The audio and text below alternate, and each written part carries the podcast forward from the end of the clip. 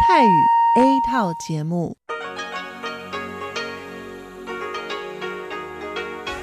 ที่นี่สถานีวิทยุเรดิโอไต้หวันอินเตอร์เนชันแนล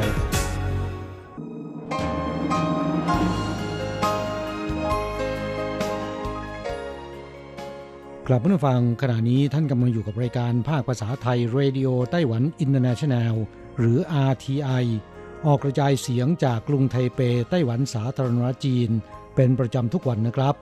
นอกจากรับฟังทางเครื่องรับวิทยุได้แล้ว ยังสามารถรับฟังรายการผ่านระบบออนไลน์ได้ที่ thai.rti.org.tw หรือที่ RTI Fanpage นะครับ ขอเชิญติดตามรับฟังรายการของเราได้ ตั้งแต่บัดนี้เป็นต้นไป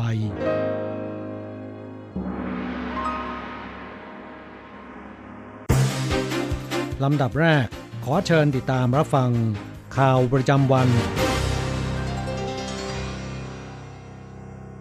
สวัสดีค่ะคุณผู้ฟังที่เคารพ ช่วงของข่าวประจำวันจากรายการ Radio Taiwan International ประจำวันจันทร์ที่ 12 พฤศจิกายน พุทธศักราช 2561 สำหรับข่าวไต้หวันมีดิฉันการจยากริชยาคมเป็นผู้รายงานค่ะ หัวข้อข่าวมีดังนี้ ผู้นำไต้หวันต้อนรับคณะผู้แทนเอเปกเดินหน้าโชว์ผลสำเร็จในการพัฒนาเศรษฐกิจดิจิทัลของไต้หวัน ไต้หวันจัดตั้งศูนย์วิจัยป้องกันและควบคุมไวรัสไข้หวัดนก พิพิธภัณฑ์กู้กงเตรียมปิดปรับปรุงปลายปี 2563 นาน 3 ปี ย้ายโบราณวัตถุไปสาขาภาคใต้แทน ระวังช่วง 2-3 วันนี้ไต้หวันอากาศเสีย ภาคใต้สัญญาณเตือนสีแดง ภาคกลางและปั่นเฉียวนครนิวไทเป สัญญาณเตือนสีส้ม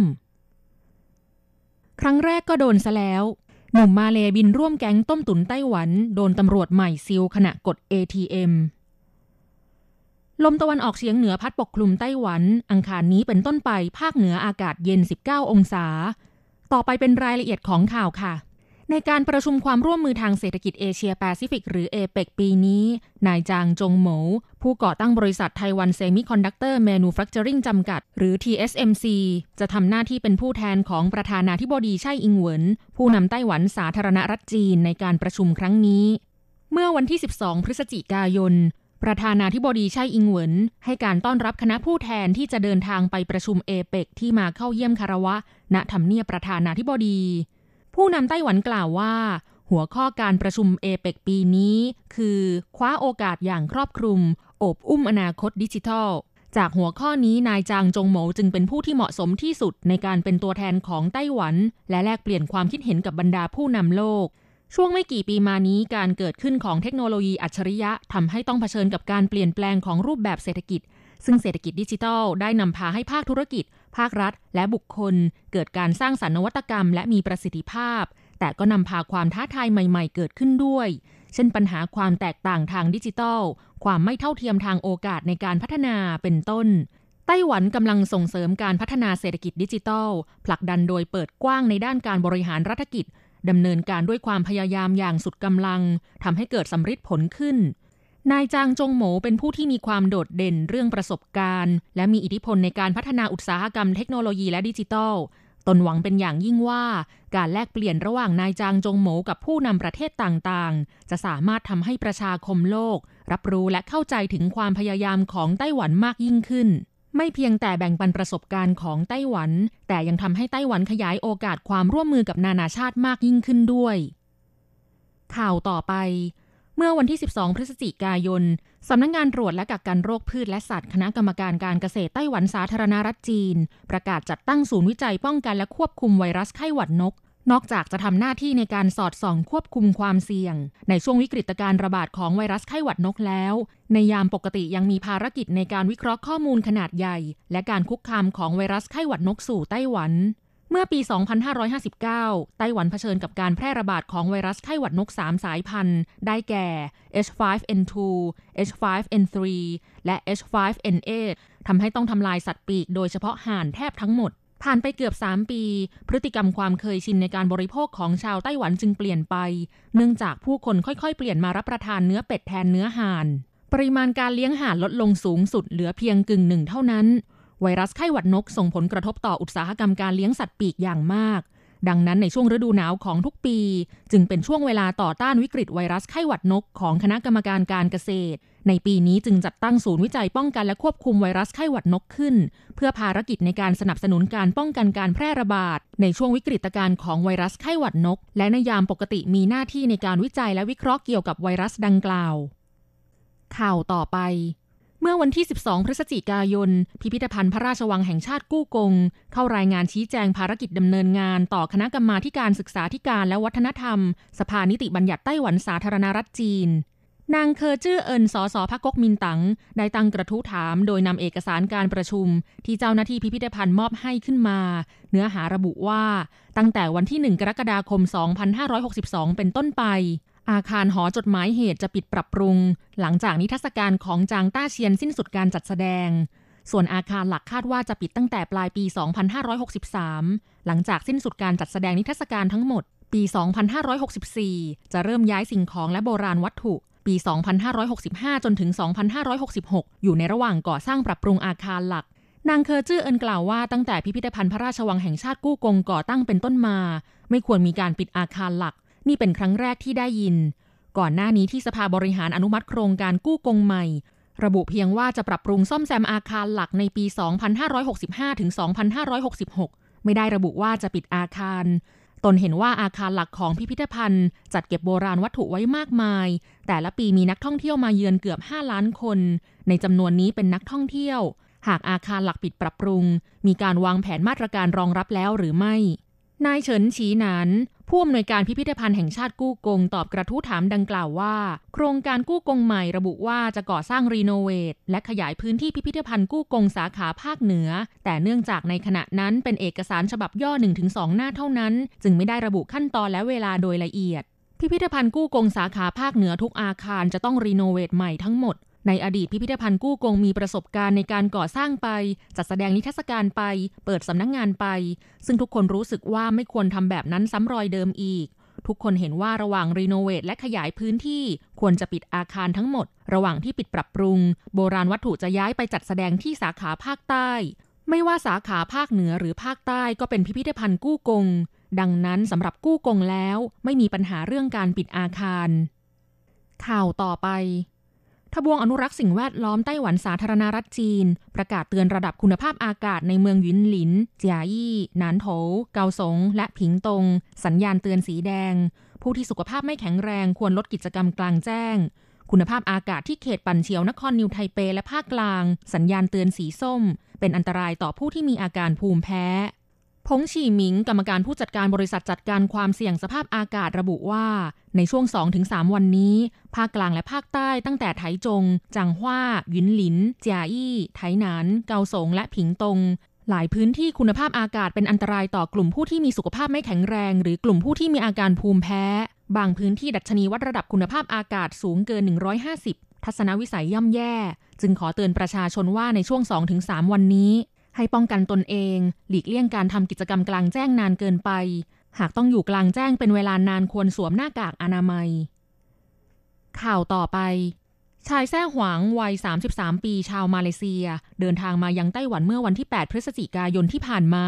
เพื่อเข้าร่วมขบวนการแก๊งต้มตุน โดยทำหน้าที่เบิกเงินจากตู้ ATM ในไต้หวัน แต่ถูกเจ้าหน้าที่ตำรวจหญิงนอกเครื่องแบบเข้าจับกลุ่มขณะเบิกเงินที่ตู้ ATM แห่งหนึ่งในนครไถจง เมื่อเวลาประมาณ 15 นาฬิกาของวันที่ 9 พฤศจิกายน เนื่องจากเห็นท่าทางลับๆ ล่อๆ มองซ้ายมองขวา พฤติกรรมน่าสงสัยเป็นที่สังเกตไม่เหมือนคนทั่วไป และยังกด ATM ซ้ำหลายครั้ง เจ้าหน้าที่ตำรวจหญิงนอกเครื่องแบบจึงเข้าไปแสดงตนและตรวจสอบ นายหวังกระทำผิดชัดแจ้งและไม่มีทางหนีจึงสารภาพว่าตนทำหน้าที่เป็นคนเบิกเงินสดจากตู้ ATM ให้แก๊งต้มตุน โดยลงมือทำเป็นครั้งแรกตำรวจจึงยึดของกลางในตัวนายหวัง เป็นเงินสดจำนวน 150,000 เหรียญไต้หวัน โทรศัพท์มือถือ บัตร ATM หนึ่งใบ ซึ่งในบัตรยังมีเงินคงเหลืออีกจำนวนหลักแสน แต่ไม่ทันเบิกเงินที่เหลือออกมาก็ถูกตำรวจจับกลุ่มเสียก่อน โดยตำรวจหญิงผู้จับกลุ่มมีนามว่าหลี่เจียหลิง เป็นตำรวจใหม่เพิ่งจบการศึกษาเมื่อเดือนมกราคมปีนี้ และหลังจากฝึกอบรมเสร็จได้รับการบรรจุเป็นตำรวจอย่างเป็นทางการเมื่อเดือนกรกฎาคมที่ผ่านมา ข่าวต่อไปเจ้าหน้าที่กรมอุตุนิยมวิทยาไต้หวันรายงานพยากรณ์อากาศว่า คืนวันจันทร์ที่ 12 พฤศจิกายน ลมตะวันออกเฉียงเหนือมีกำลังแรงขึ้นทำให้ตั้งแต่วันอังคารถึงวันพฤหัสบดีนี้ ภาคเหนือและภาคตะวันออกเฉียงเหนืออากาศเปลี่ยนเป็นเย็นขึ้น อุณหภูมิสูงสุดประมาณ 23-24 องศาเซลเซียส ภาคเหนือและภาคตะวันออกเฉียงเหนืออาจมีฝนตกเป็นช่วงๆในบางพื้นที่ ภาคกลางและภาคใต้สูงสุดประมาณ 30 องศาเซลเซียส จากนั้นวันศุกร์ลมตะวันออกเฉียงเหนืออ่อนกำลังลงทำให้ภาคเหนือและภาคตะวันออกเฉียงเหนือ กลางวันอุณหภูมิกลับมาสูงขึ้นทุกพื้นที่ช่วงกลางวันสูงสุด 27-30 องศาเซลเซียส แต่ช่วงกลางวันและเช้าตรู่ยังคงอากาศเย็น โดยเฉพาะภาคกลางและภาคใต้อากาศกลางวันและกลางคืนต่างกันอย่างมาก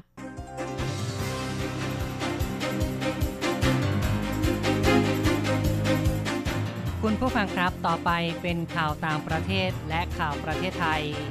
รายงานโดยผมแสงชัย กิตติภูมิวงศ์หัวข้อข่าวที่สำคัญมีดังนี้ ประเทศผู้ผลิตน้ำมันรายใหญ่คาดปีหน้า ปริมาณผลิตเกินต้องการ เรียกร้องกำหนดกลยุทธ์ใหม่ตำรวจออสเตรเลียจับกลุ่มหญิงวัย 50 ปี ฝังเข็มสตรอเบอรี่ เตรียมตั้งข้อหา คลื่นผู้อพยพยังคงหลั่งไหลหวังข้ามพรมแดนไปยังสหรัฐ เมียนมาระบุพร้อมรับชาวโรฮิงจากลับประเทศ ประธานาธิบดีปูตินพูดกับประธานาธิบดีทรัมป์ระหว่างพิธีรำลึกครบรอบ 100 ปี สิ้นสุดสงครามโลกครั้งที่หนึ่งวันคนโสด 11 พฤศจิกายน อาลีบาบาสร้างสถิติยอดขายอีกครั้ง เอกชนรายใหญ่ของไทยเริ่มยื่นซอง ประมูลโครงการรถไฟเชื่อม 3 สนามบิน ต่อไปเป็นรายละเอียดของข่าวครับ ประเทศผู้ผลิตน้ำมันรายสำคัญของโลกชี้ว่าปีหน้าปริมาณน้ำมันดิบเกินความต้องการ เรียกร้องปรับกลยุทธ์ใหม่ กาลิดอัลฟาลี รัฐมนตรีกระทรวงพลังงานของซาอุดิอาระเบีย ซึ่งเป็นประเทศผู้ผลิตน้ำมันรายใหญ่สุดของโลกกล่าวว่าซาอุดิอาระเบียจะลดปริมาณผลิตวันละ 500,000 บาร์เรล ส่วนรัสเซีย ซึ่งเป็นผู้ผลิตน้ำมันอันดับสองของโลก บอกว่าจะดำเนินการตามข้อตกลง ที่บรรลุกับกลุ่มประเทศผู้ผลิตน้ำมันอย่างเข้มงวด กลุ่มประเทศผู้ผลิตน้ำมันรายสำคัญได้แก่ รัสเซีย โอมาน คูเวตแอลจีเรีย เป็นต้น ร่วมประชุมหนึ่งวันจัดขึ้นที่กรุงอาบูดาบี หารือเกี่ยวกับการหยุดยั้งราคาน้ำมันที่ตกต่ำอย่างรุนแรง พวกเขาบอกว่าจะติดตามภาวะ demand และ supply และเห็นว่าในปี 2019 supply ยังคงสูงกว่า demand ซึ่งจะต้องมีการกำหนดกลยุทธ์ใหม่ ข้อต่อไปครับตำรวจรัฐควีนสแลนด์ของออสเตรเลีย ได้จับกลุ่มหญิงวัย 50 ปี ต้องสงสัย แอบฝังเข็มในผลสตรอเบอรี่ นางถูกนำตัวขึ้นศาลแขวงที่เมืองบริสเบนแล้ว ในวันที่ 12 และถูกตั้งข้อหา 7 กระทง รายงานชี้ว่านางมีอุดจิน วัย 50 ปี ถูกตั้งข้อหาทำสตรอเบอรี่ปนเปื้อน เจตนาสร้างความสูญเสียทางเศรษฐกิจ ซ่อนเข็มไว้ในสตรอเบอรี่ระหว่างทำงานที่ฟาร์ม เนื่องจากพบ DNA ที่เข็มเล่มหนึ่ง ซึ่งซ่อนอยู่ในสตรอเบอรี่ หลังจากวันที่ 9 กันยายน ชายผู้หนึ่งพบเข็มในสตรอเบอรี่ที่ซื้อจากซุปเปอร์มาร์เก็ตในช่วงที่ผ่านมาพบว่าสตรอเบอรี่มีเข็มซ่อนระบาดทั่วประเทศ ชื่อว่าเป็นกระแสการเรียนแบบ จนทำให้ผู้บริโภคหวาดกลัว ไม่กล้าซื้อผลไม้ชนิดนี้ และฟาร์มหลายแห่งต้องทำลายทิ้ง จนเกิดภาวะขาดทุนหนักศาลออสเตรเลียไม่อนุญาตให้ประกันตัวผู้ต้องสงสัย จนกว่าจะรู้มูลเหตุจูงใจของการก่อเหตุในครั้งนี้ ส่วนทนายความบอกว่าผู้ต้องสงสัยจะไม่หลบหนี เพราะเป็นผู้อพยพมาจากเวียดนามตั้งแต่2ทศวรรษก่อน ปัจจุบันได้สัญชาติออสเตรเลีย มีความผูกพันกับเมืองบริสเบน และจะปฏิบัติตามตำรวจทุกอย่าง ข้าต่อไปครับ คลื่นผู้พยพยังคงหลั่งไหลหวังข้ามพรมแดนเข้าไปยังสหรัฐ แม้ว่าประธานาธิบดีโดนัลด์ทรัมป์ของสหรัฐ จะลงนามคำสั่ง ห้ามผู้พยพเข้าประเทศ แต่ยังคงมีผู้พยพจำนวนมากเดินทางไปถึง รัฐกัวนาคัวโต หวังข้ามพรมแดนเข้าไป ผู้อพยพบอกว่าต้องการหนีความยากจน ปัญหาก่อเหตุรุนแรง หลังเกิดความสั่นคลอนทางการเมือง ในหลายประเทศแถบอเมริกากลาง เช่น ฮอนดูรัสโกเตมาลา เอลซาวาดอร์ และนิคารากัว ต่อไปครับ ทางการเมียนมาแถลงว่า พร้อมรับชาวโรฮิงญาจากบังคลาเทศกลับสู่รัฐยะไข่แล้วในเดือนนี้ โดยได้การเตรียมพร้อมตรวจสอบผู้ลี้ภัย ที่จะเดินทางกลับเข้าไปยังรัฐยะไข่ รวมทั้งมีมาตรการสกัดกั้นบุคคลที่อาจเกี่ยวข้องกับผู้ก่อการร้าย ที่ผ่านมานั้นเมียนมากับบังคลาเทศ มีข้อตกลงกันเมื่อ 30 ตุลาคมว่า จะเริ่มรับผู้ลี้ภัยในกลางเดือนนี้ ทางด้านสหประชาชาติได้ระบุว่า สถานการณ์ในรัฐยะไข่ยังไม่เอื้ออำนวย ต่อการรับชาวโรฮิงจากลับประเทศ และเรียกร้องให้บังคลาเทศ เลื่อนแผนการส่งผู้ลี้ภัยออกไป เนื่องจากมีความเสี่ยงสูง ที่ชาวโรฮิงจาอาจถูกเข็นฆ่าอีก ข้อต่อไปนะครับ ประธานาธิบดีวลาดิเมียร์ปูตินของรัสเซียได้พูดคุยกับประธานาธิบดีโดนัลด์ทรัมป์ของสหรัฐ ในพิธีรำลึกครบรอบ 100 ปี สิ้นสุดสงครามโลกครั้งที่หนึ่งซึ่งจัดขึ้นที่กรุงปารีสของฝรั่งเศส ประธานาธิบดีปูตินให้สัมภาษณ์ว่าเขาได้พูดคุยกับประธานาธิบดีทรัมป์ด้วยดี แต่ไม่มีรายละเอียดเพิ่มเติม ส่วนทำเนียบประธานาธิบดีของฝรั่งเศสแถลงว่า ทั้งสองได้หารือในหลายประเด็น ระหว่างการรับประทานอาหารกลางวัน ซึ่งนายกรัฐมนตรีอังเกลาเมเคิลของเยอรมนี ได้ร่วมแลกเปลี่ยนความเห็นด้วยในบางช่วง ประเด็นหารือได้แก่สถานการณ์ในตะวันออกกลาง เกี่ยวกับซีเรีย อิหร่าน และซาอุดีอาระเบีย รวมทั้งประเด็นความคืบหน้าของเกาหลีเหนือ เข้าต่อไปนะครับอาลีบาบาสร้างสถิติยอดขายครั้งใหม่ในวันคนโสด 11 พฤศจิกายน ยอดขาย 37,000 ล้านดอลลาร์สหรัฐ หรือประมาณ 1.01 ล้านล้านบาท ซึ่งขยายตัวน้อยลงเมื่อเทียบกับปีก่อน ทางนี้การช้อปปิ้งออนไลน์ ในช่วง 24 ชั่วโมง เมื่อวันอาทิตย์ที่ผ่านมา มีการโปรโมชั่นสินค้าที่หลากหลาย ได้แก่เครื่องใช้ไฟฟ้า เสื้อผ้า แม้กระทั่งของใช้ในครัวเรือน ยอดขายปีนี้เพิ่มขึ้น 27%ขณะที่ปีก่อนเพิ่มขึ้นถึง 39%การค้าปลีกในจีนแผ่นดินใหญ่ แม้ยังเติบโตสม่ำเสมอ แต่เริ่มมีแนวโน้มไม่แน่นอน เนื่องจากเศรษฐกิจชะลอตัวลง และผู้บริโภคมีความกังวลมากขึ้น ถึงผลกระทบจากสงครามการค้า ระหว่างจีนแผ่นดินใหญ่กับสหรัฐ วันคนโสด 11 พฤศจิกายน ริเริ่มโดยอาลีบาบา ซึ่งถือเป็นวันลดราคาสินค้า จับกลุ่มคนโสดในจีนแผ่นดินใหญ่ แต่ปัจจุบันได้ขยายเป็นวันช้อปปิ้งสำหรับคนทั่วไป และ พร่หลายไปในหลายประเทศด้วย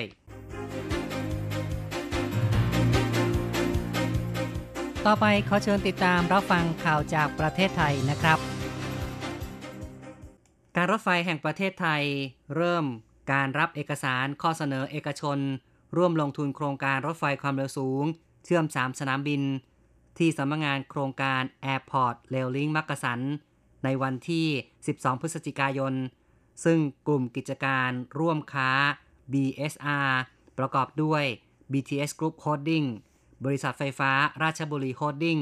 และบริษัท Sino-Thai Engineering and Construction ได้ยื่นซองเป็นรายแรก การรถไฟแถลงว่าการเปิดรับซองประมูลจากเอกชนที่สนใจร่วมดำเนินโครงการ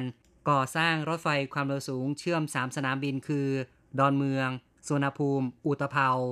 วงเงิน 224,544 ล้านบาท ภายในเดือนธันวาคม จะทราบผลว่าผู้ใดจะชนะการประมูล และเดือนมกราคมถึงกุมภาพันธ์ 2562 จะเสนอคณะรัฐมนตรีอนุมัติและลงนามสัญญา ตามสัญญานั้น ผู้ชนะการประมูล จะได้รับสัมปทานเป็นเวลา 50 ปี ประกอบด้วยการออกแบบและก่อสร้าง 5 ปี และระยะเวลาดำเนินการ 45 ปี ข้าต่อไปนะครับ ชาวไทยมีเงินออมเพียงแค่ 7%ซึ่งเข้าขั้นวิกฤตอาจไม่พอใช้หลังเกษียณ ในงานสัมมนาระบบการออมเพื่อการเกษียณ รองรับสังคมผู้สูงอายุ จัดโดย สภาธุรกิจตลาดทุนไทย ซึ่งนายภัยบูลนลินทลางกูล ประธานกรรมการสภาธุรกิจตลาดทุนไทย ได้กล่าวว่า สังคมไทยก้าวเข้าสู่สังคมผู้สูงอายุ ซึ่งประชากรอายุ 60 ปี เกินกว่า 10%และคาดว่าปี 2564 จะเพิ่มเป็น 20%ปี 2574 จะพุ่งถึง 28%ถือว่าเข้าสู่สังคมผู้สูงอายุเต็มที่ สิ่งที่น่าเป็นห่วงคือ ผู้สูงอายุมีรายได้ไม่พอใช้จ่าย แหล่งรายได้ของผู้สูงอายุมาจากบุตรถึง 34.7%ลดลงจากปี 2550 สัดส่วนอยู่ที่ 52.3%สะท้อนว่าบุตรมีแนวโน้มรายได้ลดลง ไม่เพียงพอต่อการเลี้ยงดูพ่อแม่วัยเกษียณสำหรับแหล่งรายได้จากเงินบำนาญเท่ากับ 5.9%แม้เพิ่มจากปี 2550 ซึ่งอยู่ที่ 4.4%แต่ระบบบำนาญของไทยไม่เอื้อต่อการเก็บเงิน การออมจึงเป็นเรื่องจำเป็น ข้อมูลธนาคารโลกชี้ว่า ประชากรไทยมีเงินออมเพียง 7%ของ GDP ต่ำกว่าค่าเฉลี่ยของทุกประเทศ ในกลุ่มกำลังพัฒนา อยู่ที่ 19.7%ขณะที่ประเทศพัฒนาแล้วอยู่ที่ 50.7%ของ GDP ทางนี้ประเทศเดนมาร์กมีเงินออมสูงที่สุดของโลกด้วย สัดส่วน 208.4%ของ GDP ต่อไปเป็นรายงานอัตราแลกเงิน อ้างอิงตอนบ่ายของวันที่ 12 พฤศจิกายน โอนเงิน 10,000 บาทใช้ 9,540 เหรียญไต้หวัน แลกซื้อเงินสด 10,000 บาทใช้ 9,830 เหรียญไต้หวัน และโอนเงิน 1 เหรียญสหรัฐใช้ 30.93 เหรียญไต้หวัน ข่าวจากอาเทียในวันนี้จบลงแล้วครับ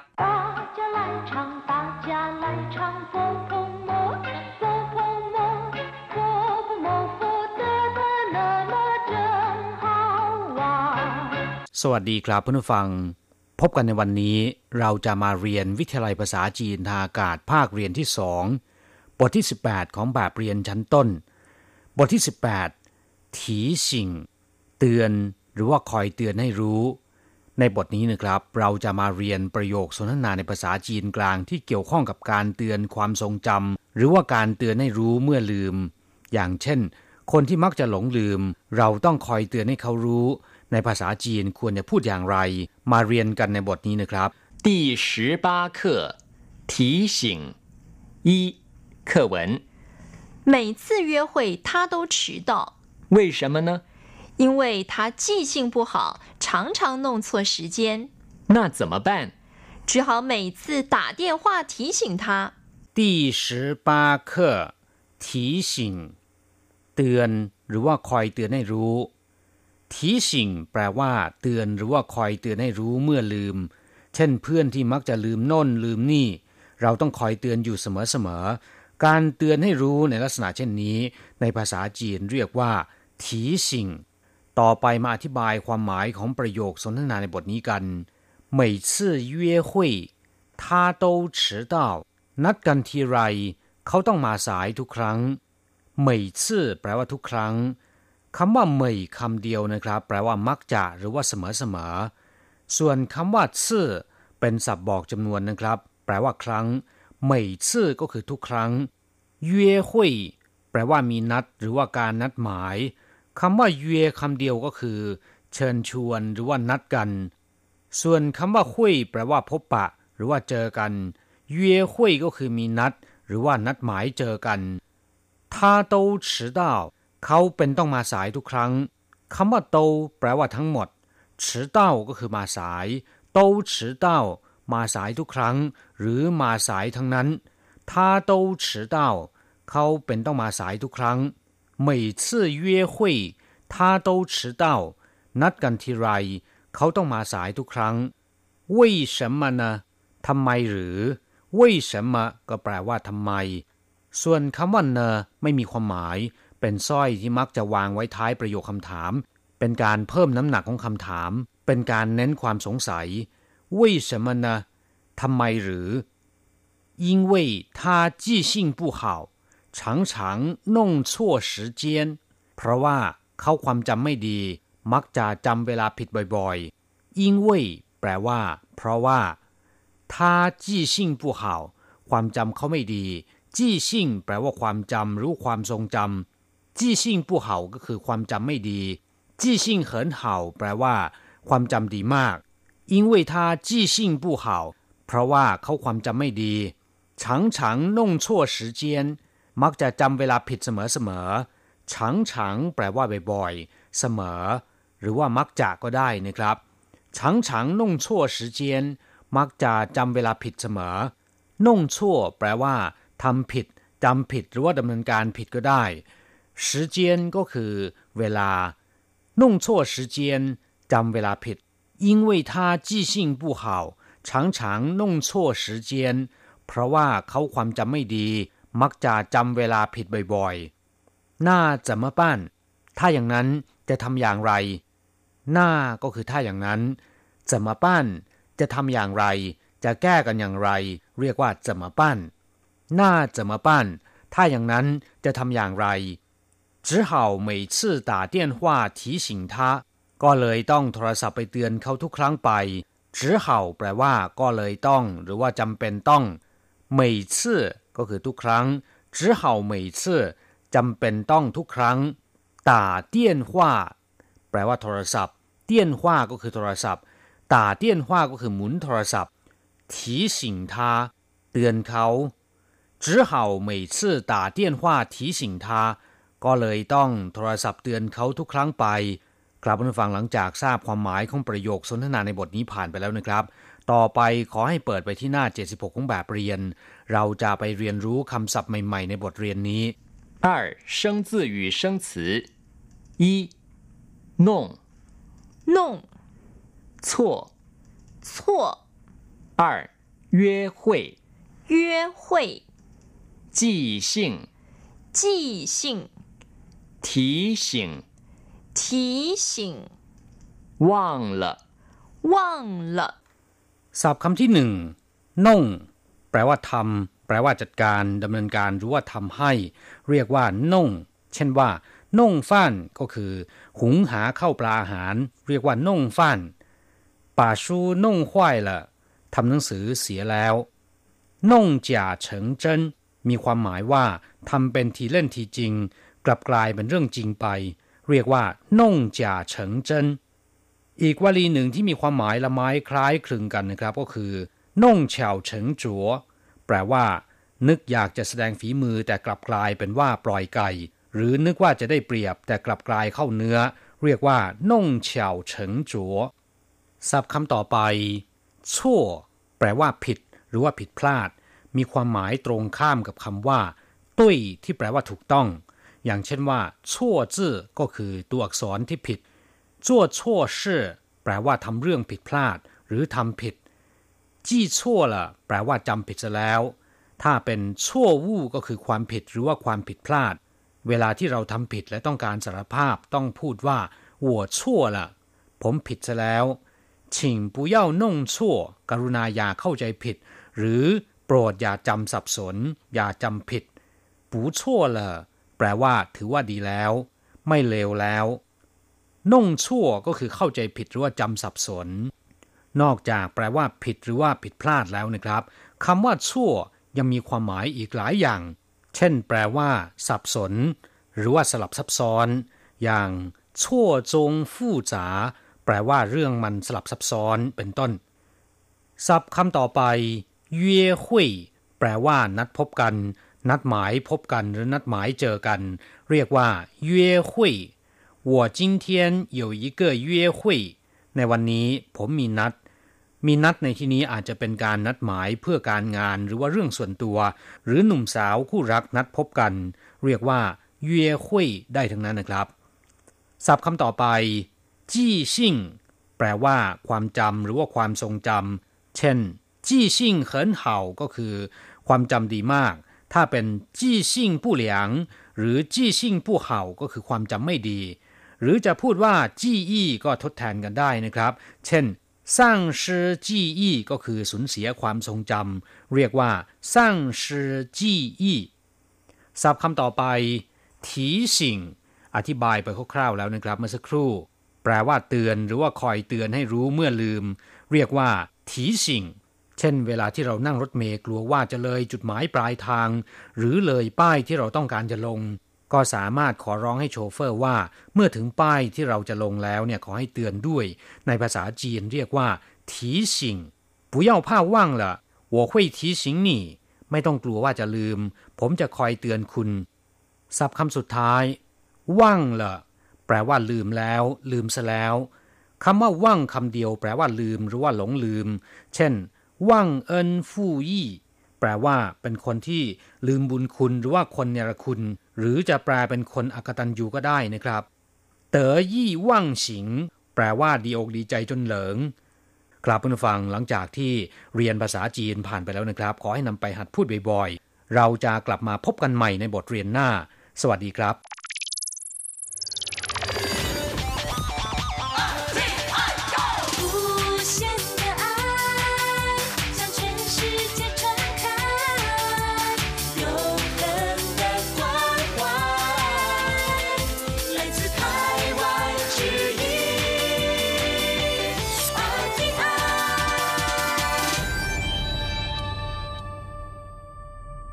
ครับคุณครับขณะนี้คุณกำลังติดตามรับฟังรายการภาคภาษาไทยจากสถานีวิทยุ RTI ซึ่งส่งกระจายเสียงจากกรุงไทเป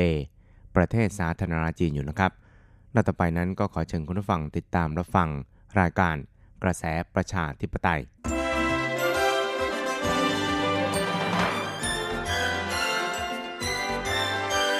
กระแสประชาธิปไตย ประชาธิปไตยนำเราสู่ความหวัง ขอต้อนรับคุณฟังสู่กระแสประชาธิปไตย โดยกฤษณัยสายประพาส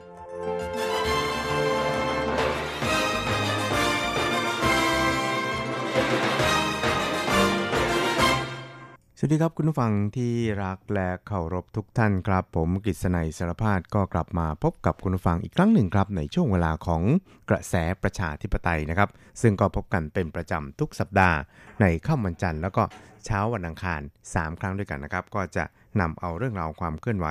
ที่น่าสนใจทางด้านการเมืองในไต้หวัน ในช่วงที่ผ่านมามาเล่าสู่กันฟังครับครับแล้วก็ตั้งแต่วันนี้เป็นต้นไปนี่นะครับ ก็อาจจะกล่าวได้ว่า เป็นช่วงระยะเวลาแห่งการนับถอยหลังนะครับของการเลือกตั้งท้องถิ่นของไต้หวันประจำ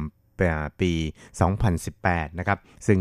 การเลือกตั้งท้องถิ่นเนี่ยนะครับก็จะจัดให้มีขึ้นเป็นประจำทุก 4 ปีนะครับ ซึ่งก็เป็นการเลือกตั้งท้องถิ่น 9 รายการด้วยกันนะครับ ซึ่งก็รวมถึงผู้ว่าการนครต่างๆ 6 นครนะครับ แล้วก็ผู้ว่าการเมืองแล้วก็จังหวัดอีก 16 นคร 16 เมืองหรือจังหวัดนะครับ นอกจากนี้ก็ยังมีการเลือกตั้งสมาชิกสภานคร สภาจังหวัด สภาเมืองนะครับ แล้วก็ยังมีการเลือกตั้งกำนันผู้ใหญ่บ้านตลอดไปจนถึง ผู้แทนในแต่ละท้องถิ่นนะครับ รวมแล้วเนี่ย9รายการด้วยกันนะครับ ก็คึกคักกันเป็นพิเศษครับ ซึ่งไม่ได้หมายความว่าแต่ละเขตนั้นจะต้องมีการเลือกตั้งทั้ง 9 รายการนะครับ เพราะว่าบางเขตนั้นก็อาจจะมีเพียงแค่การเลือกตั้ง เฉพาะผู้ว่าการแล้วก็สมาชิกสภานะครับ แต่ว่า ก็พ่วงด้วยกำนันและก็ผู้ใหญ่บ้านอย่างในนครไทเปเนี่ยก็จะมีการเลือกตั้งทั้งผู้ว่าการนครไทเป หรือว่าผู้ว่าการกรุงไทเปนี่นะครับกับสมาชิกสภากรุงไทเป รวมไปจนถึงเเรียกว่าเป็นกำนันกับผู้ใหญ่บ้านนะครับ ก็รวมแล้วเนี่ยก็อาจจะต้องอขอบัตรเลือกตั้งเนี่ยสามถึงสี่ใบด้วยกันนะครับ ซึ่งในช่วงนี้เนี่ยนะครับก็เรียกได้ว่าจะเป็นช่วงที่มีการ รณรงค์หาเสียงกันอย่างคึกคักเลยทีเดียวนะครับ ท่านผู้ชมที่อยู่ในไทเปนะครับหรือว่าอยู่ในไต้หวันเนี่ยก็อาจจะได้ซึมซับบรรยากาศ การหาเสียงเลือกตั้งในไต้หวันพอสมควรครับโดยเฉพาะอย่างยิ่งการไฮปาร์คหาเสียงเนี่ยก็มักจะได้ยินเสียงคำว่าต้งส่วนต้งส่วนนะครับ ก็หมายความว่าชนะเลือกตั้ง ชนะเลือกตั้งอะไรทำนองนี้นะครับ ก็เรียกได้ว่าเป็น culture นะครับหรือว่าเป็น ประเพณีเป็นวัฒนธรรมอย่างหนึ่งในการเลือกตั้งของไต้หวันนั่นเองครับ เพราะฉะนั้นเนี่ยในช่วงนี้นี่นะครับก็แต่ละท้องที่นะครับโดยเฉพาะอย่างยิ่งในช่วงวันหยุดสุดสัปดาห์นะครับไม่ว่าจะเป็นค่ำวันศุกร์นะครับหรือว่าคืนวันเสาร์คืนวันอาทิตย์เนี่ยก็จะเต็มไปด้วยการไฮด์ปาร์คหาเสียงเลือกตั้งตามที่สาธารณะต่างๆ ไม่ว่าจะเป็นสวนสาธารณะหรือว่าตามโรงเรียนนะครับตามลานกว้างต่างๆเนี่ยก็จะจัดให้มีการไฮด์ปาร์คเพื่อหาเสียงเลือกตั้งกันครับ ครับแล้วก็ในช่วงที่ผ่านมานี่นะครับตามกฎหมายของไต้หวันเนี่ยก็ได้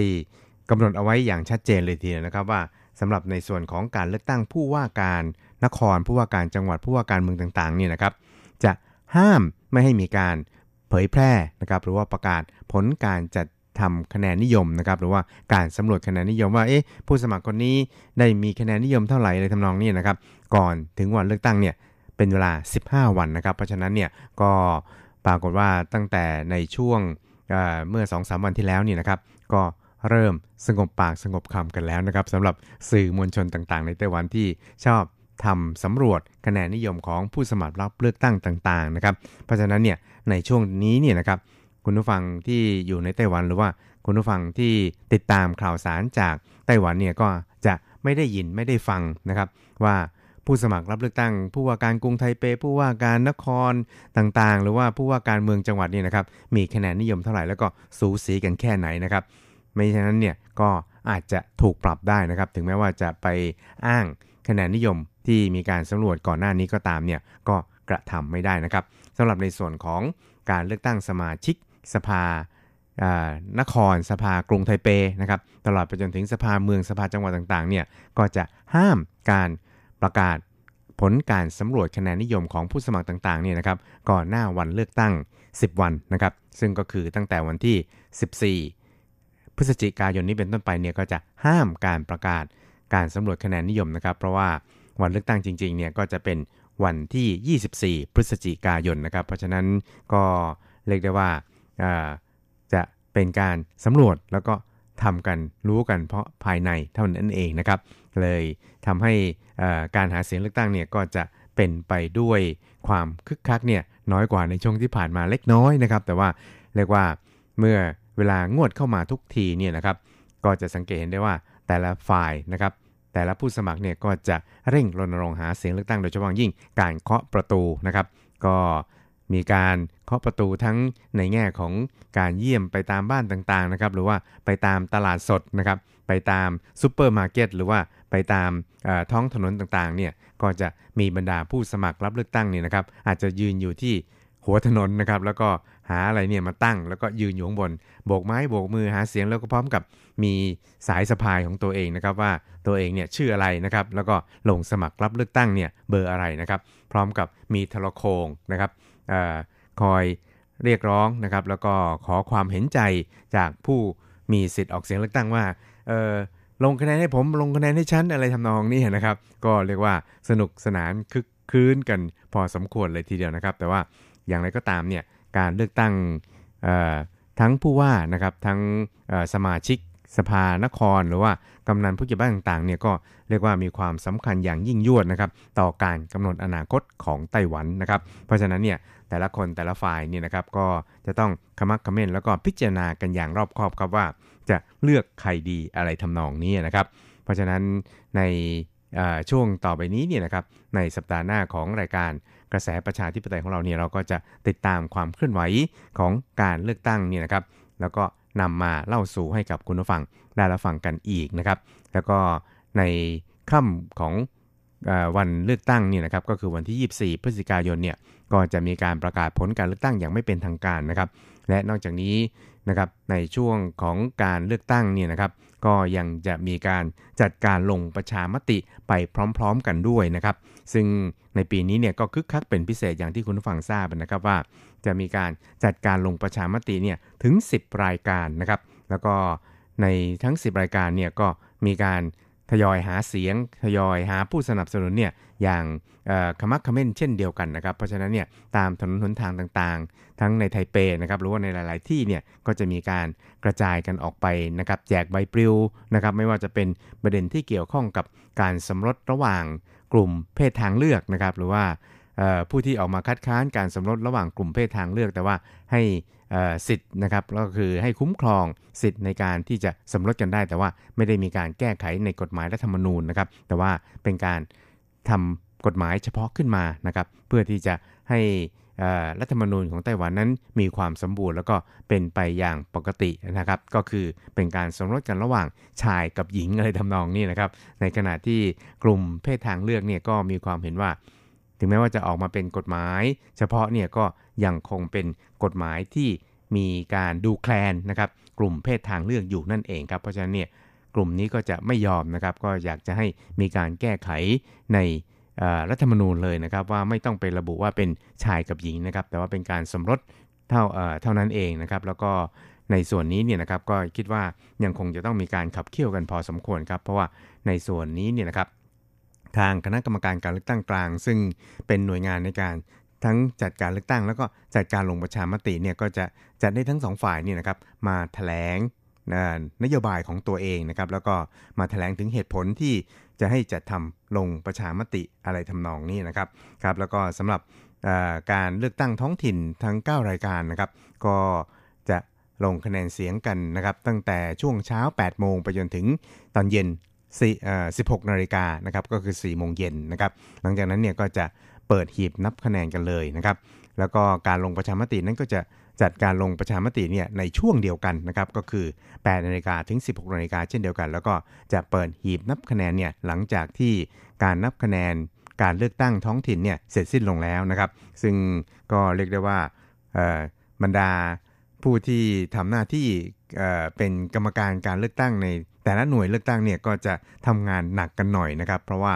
จะต้องนับคะแนนทั้งในส่วนของการเลือกตั้งท้องถิ่นนะครับ แล้วก็ในส่วนของการลงประชามติด้วยนะครับ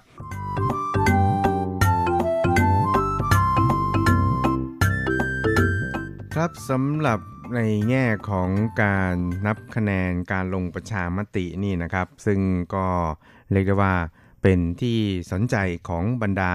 ผู้ที่ติดตามเกี่ยวกับการจัดการลงประชามติพอสมควรเลยทีเดียวนะครับ เพราะว่าจะนับหลังจากที่มีการนับคะแนนของ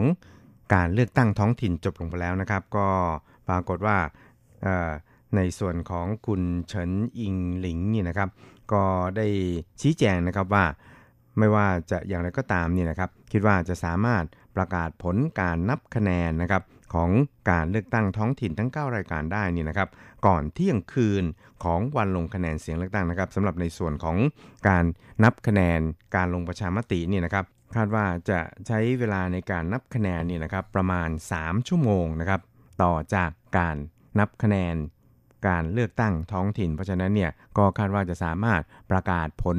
การนับคะแนนของการลงประชามติได้นี่นะครับ ก่อนตีสองของวันรุ่งขึ้นนะครับ แหมก็เหนื่อยมากจริงๆนะครับ เพราะฉะนั้นเนี่ยก็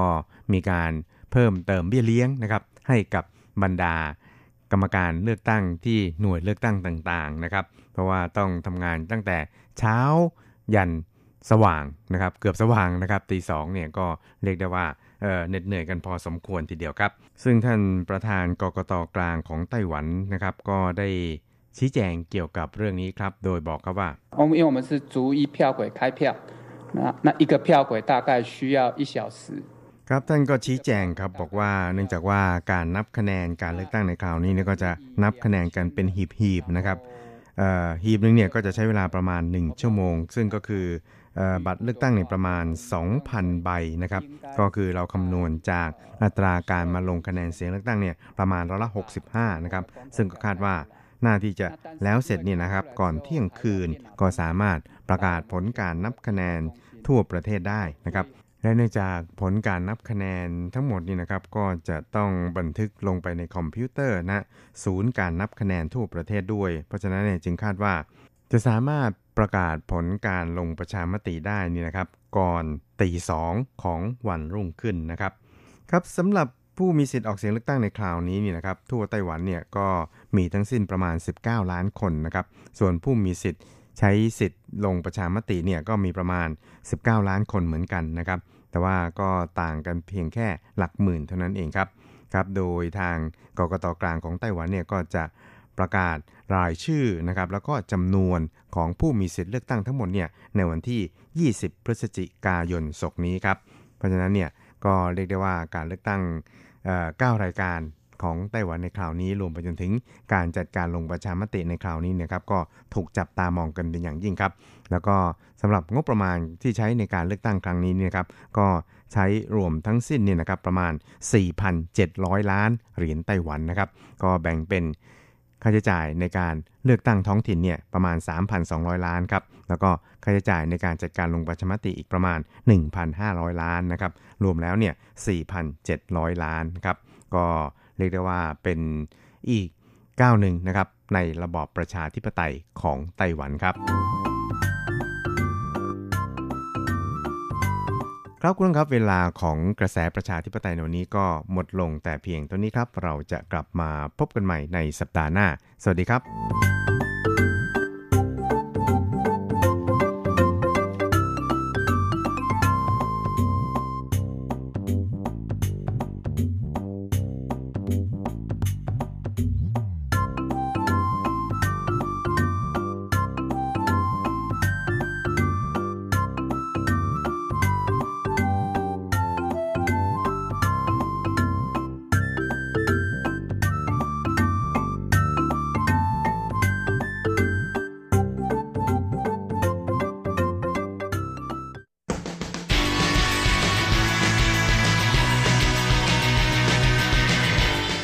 มองปัจจุบัน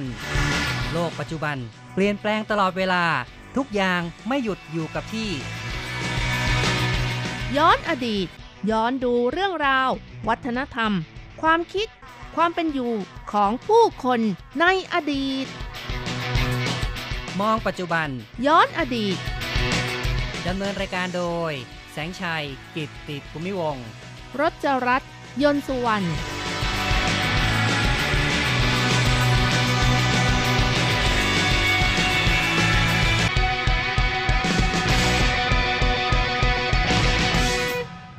สวัสดีครับ คุณผู้ฟังที่รักครับ พบกันอีกแล้วใน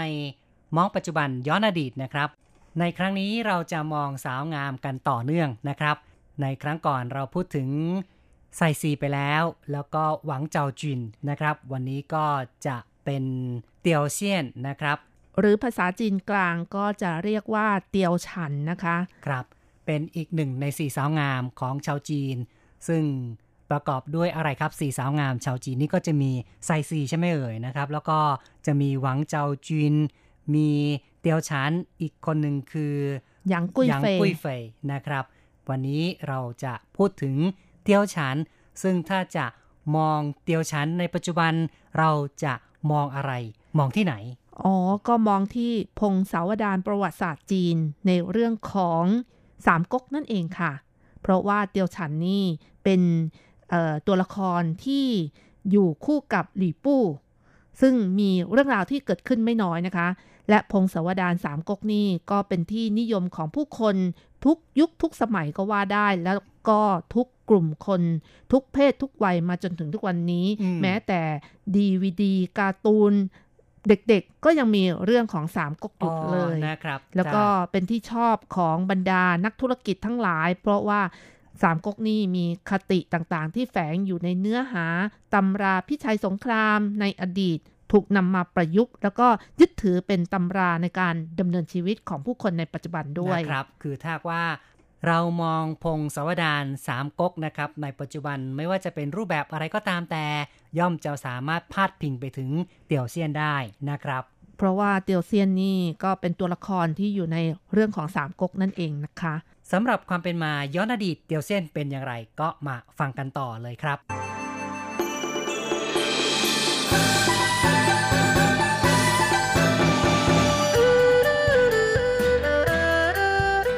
คำว่าเตียวก็คือแซ่แซ่เตียว ส่วนคำว่าฉานเป็นคำที่นิยมเรียกเด็กสาวๆ ทั่วไปในสมัยโบราณ เด็กสาวไหนก็เรียกฉานหรือเซียนได้ทั้งนั้น แต่เตียวเซียนในเรื่องสามก๊ก หนึ่งในหญิงงามแห่งแผ่นดินจีนนี้ ไปพ้องกับคำว่าตัวมิง ตัวมิงก็คือสัตว์ชนิดหนึ่งที่มีขนนิ่ม งดงามมาก มักนำมาทำเสื้อกันหนาว มีราคาแพง เรียกกันว่าเสื้อขนมิง นอกจากนี้คำว่าเซียนในภาษาจีนยังไปพ้องกับคำว่าจักรจันซึ่งในบทกวีจีนมักจะบรรยายลักษณะของจักรจันว่าเป็นความน่ารัก มีความเย็นในฤดูร้อน ดังนั้นคำว่าเตี่ยวเซียนก็น่าจะมีความหมายว่า มีความอบอุ่นในฤดูหนาว มีความเย็นในฤดูร้อน ดังนั้นช่างเป็นคำที่น่ารักน่าจับใจมาก เมื่อสาวงามอย่างนี้ไปอยู่ใกล้ใคร ก็จะทำให้ช่วงหน้าร้อนไม่ต้องเปิดแอร์ให้เปลืองไฟ ช่วงหน้าหนาวก็ให้ความอบอุ่น โดยไม่ต้องเปิดฮีเตอร์อย่างนี้หรือเปล่านะ มิน่าละหนุ่มๆในนิทานจึงได้หลงรักจนต้องฆ่ากันตายไปมากมาย เตียวเซียนหรือเตียวฉานเป็นนางระบำของขุนนางตงฉิน ผู้ซื่อต่อแผ่นดินที่ชื่อว่าหวังอินในสมัยปลายราชวงศ์ฮั่นตะวันออก นางเตียวเซียนมีรูปโฉมที่งดงามเป็นอย่างยิ่ง และมีความสามารถในการฟ้อนรำเป็นเลิศ ครั้นเมื่อนางเห็นว่าราชวงศ์ฮั่นตะวันออก ตกอยู่ภายใต้อำนาจของขุนนางทรราชตงจัว ก็อยากที่จะช่วยเหลือนายของตัวเอง ก่อนที่จะไปช่วยเหลือนายของตัวเองนั้น ก็ต้องมีเหตุปัจจัยและคนอื่นเป็นตัวประกอบ ตัวละครอื่น ๆ ที่สำคัญที่ทำให้เกิดตำนานหญิงงามแห่งแผ่นดินจีนตอนเตียวเซียนก็คือตงจัวและหลี่ปูก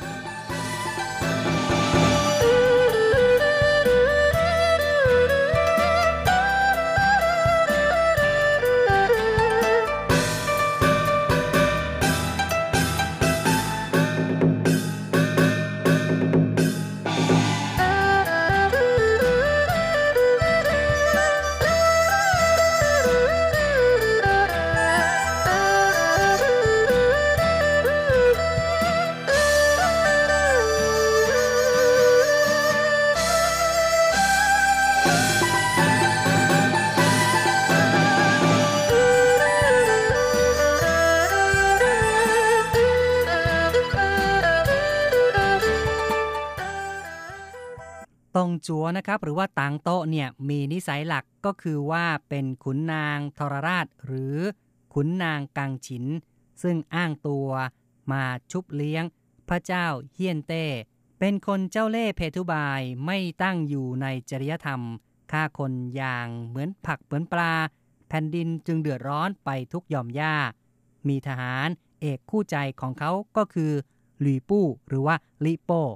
หลีปู้นั้นกล่าวว่าเป็นบุคคลซึ่งได้ชื่อว่าเป็นผู้ยอมตนให้ความโลภครอบงำแม้จะเป็นคนอิสระไม่ต่างอะไรกับทาสหลีปู้เป็นผู้ที่มีกำลังทหารเข้มแข็ง อายุน้อย สามารถตั้งตนเป็นหัวหน้าก๊กที่มีอำนาจได้อย่างดีหลีปู้เป็นบุตรบุญธรรมของตงจัว ถูกชุบเลี้ยงให้เป็นองครักษ์ข้างกาย มีฝีมือเป็นหนึ่งในแผ่นดินจีน ยอมฆ่าพ่อบุญธรรมคนเดิม เต้งหงวนที่ได้เลี้ยงดูมาอย่างดี ไปเป็นค่ารับใช้ของตงจัว เพราะความโลภเห็นแก่ลาบยศเงินทอง เครื่องประดับ ได้ชื่อว่าเป็นลูกทรพีสามพ่อไม่มีใครกล้าต่อกรด้วย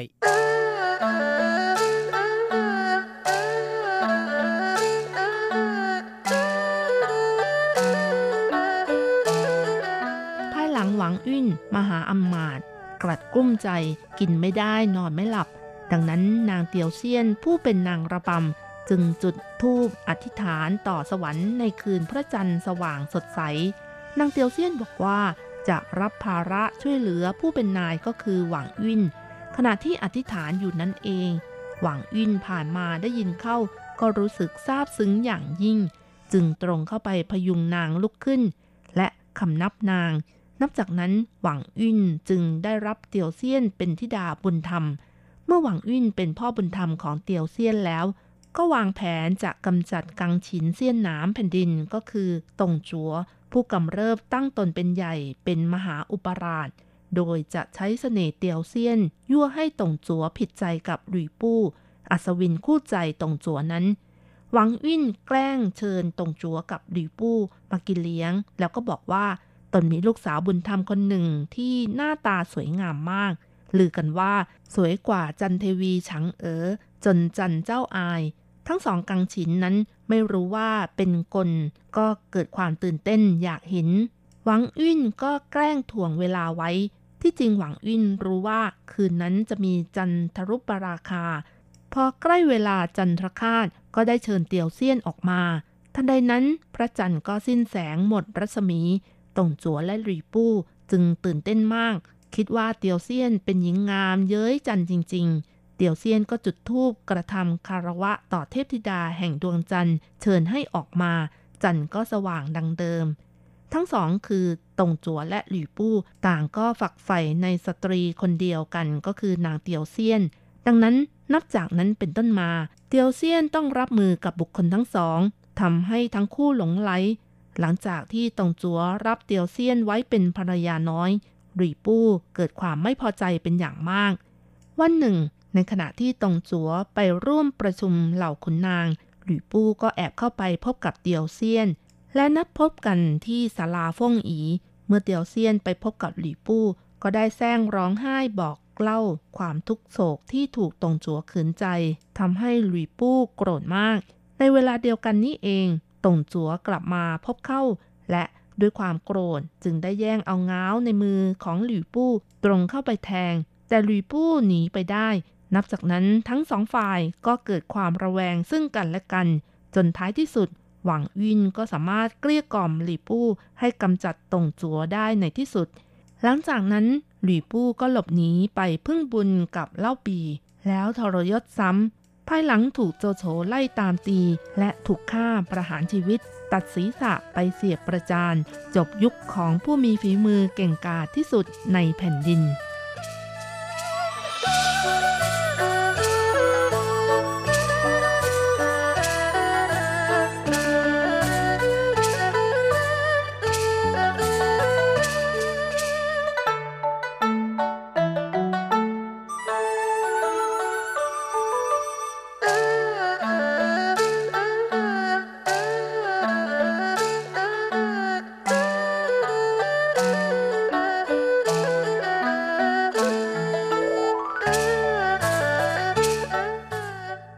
นะครับ ในที่สุดนั้นผู้ที่สร้างกรรมชั่วก็ย่อมได้รับผลของกรรมนั้นลีปู้ทรยศต่อใครมามาก โจโฉ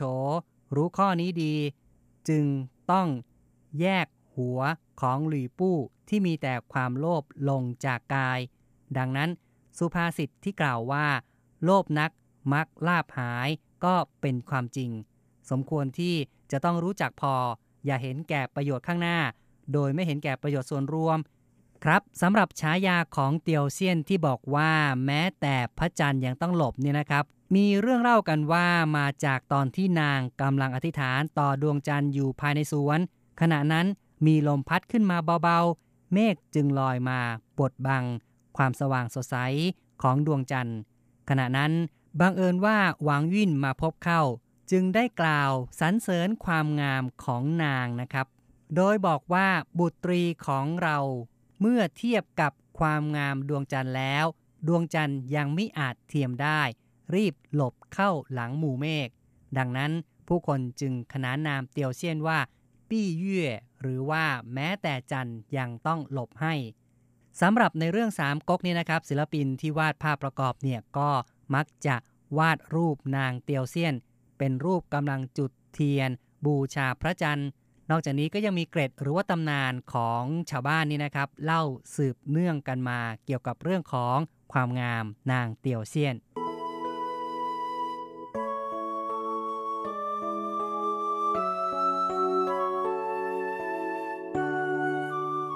คุณผู้ฟังครับ สาวงามเตียวเซียนนั้นนับว่าเป็นผู้ที่มีประวัติน่าสนใจอีกคนหนึ่งนะครับ ซึ่งหากว่าพูดถึงพงศาวดารสามก๊กนั้น ก็จะต้องนึกถึงเตียวเซียนนะครับสำหรับสัญลักษณ์ภาพวาดของเตียวเซียนที่ปรากฏให้เห็นเนี่ยนะครับ เราก็จะเห็นภาพของสาวงามที่จุดธูปนะครับไหว้พระจันทร์ คุณผู้ฟังครับก็เป็นเรื่องราวของเตียวเซียนที่เรานำเสนอกันในวันนี้ เป็นหนึ่งใน 4 สุดยอด สาวงามของแผ่นดินจีน ที่ประกอบด้วยไซซีนะครับ แล้วก็หวังเจาจินเตียวเซียน และในครั้งหน้าเราจะมา พูดคุยเรื่องราวของอีกหนึ่งสาวงามของชาวจีนก็คือหยางกุ้ยเฟยกันนะครับสำหรับจุดเด่นของสาวงามแต่ละคนนะคะ อย่างไซซี มีการบรรยายถึงความงามว่า แม้แต่มัจฉายังจมวารีเลยนะคะมัจฉาจมวารีนะครับ ปลาเห็นเข้าก็ลืมว่ายน้ำตะลึงในความงามนะครับ ส่วนสาวงามหวังเจ้าจีนนะคะ นกที่บินอยู่บนฟ้านะคะ ยังลืมที่จะบินแล้วก็ล่วงหล่นลงมา นะครับ นกก็ยังตะลึงนะครับสำหรับเตียวเซียนนะคะ ก็เป็นสาวงามอีกท่านหนึ่งที่มีการบรรยายถึงความงาม แม้แต่พระจันทร์ยังหุบเลยนะคะ ไม่กล้าสู้เลยนะครับ ต้องหุบรัศมี ไม่กล้าที่จะเทียบเทียมกับความงามของเตียวเซียนนะครับ แล้วก็คนสุดท้ายก็คืออย่างกุ้ยเฟยก็ได้ชื่อว่ามวลดอกไม้ยังอายเลยนะคะ ชิ่วหวาค่ะ อืมนะครับ ดอกไม้ก็ไม่กล้าเทียบเคียงนะครับ เอาละครับนี่แหละเป็นกิตติศัพท์นะครับ เป็นการบรรยายของสีสาวงาม แห่งแผ่นดินจีน สุดยอดนะครับสีสาวงามของแผ่นดินจีน คราวหน้าเราก็จะมาฟังเรื่องราวของอีกท่านหนึ่ง นั่นก็คือหยางกุ้ยเฟยกัน ในครั้งนี้เห็นทีต้องขอยุติเอาไว้ก่อน อย่าลืมกลับมาพบกับมองปัจจุบันย้อนอดีตในครั้งต่อไป สวัสดีครับ สวัสดีค่ะ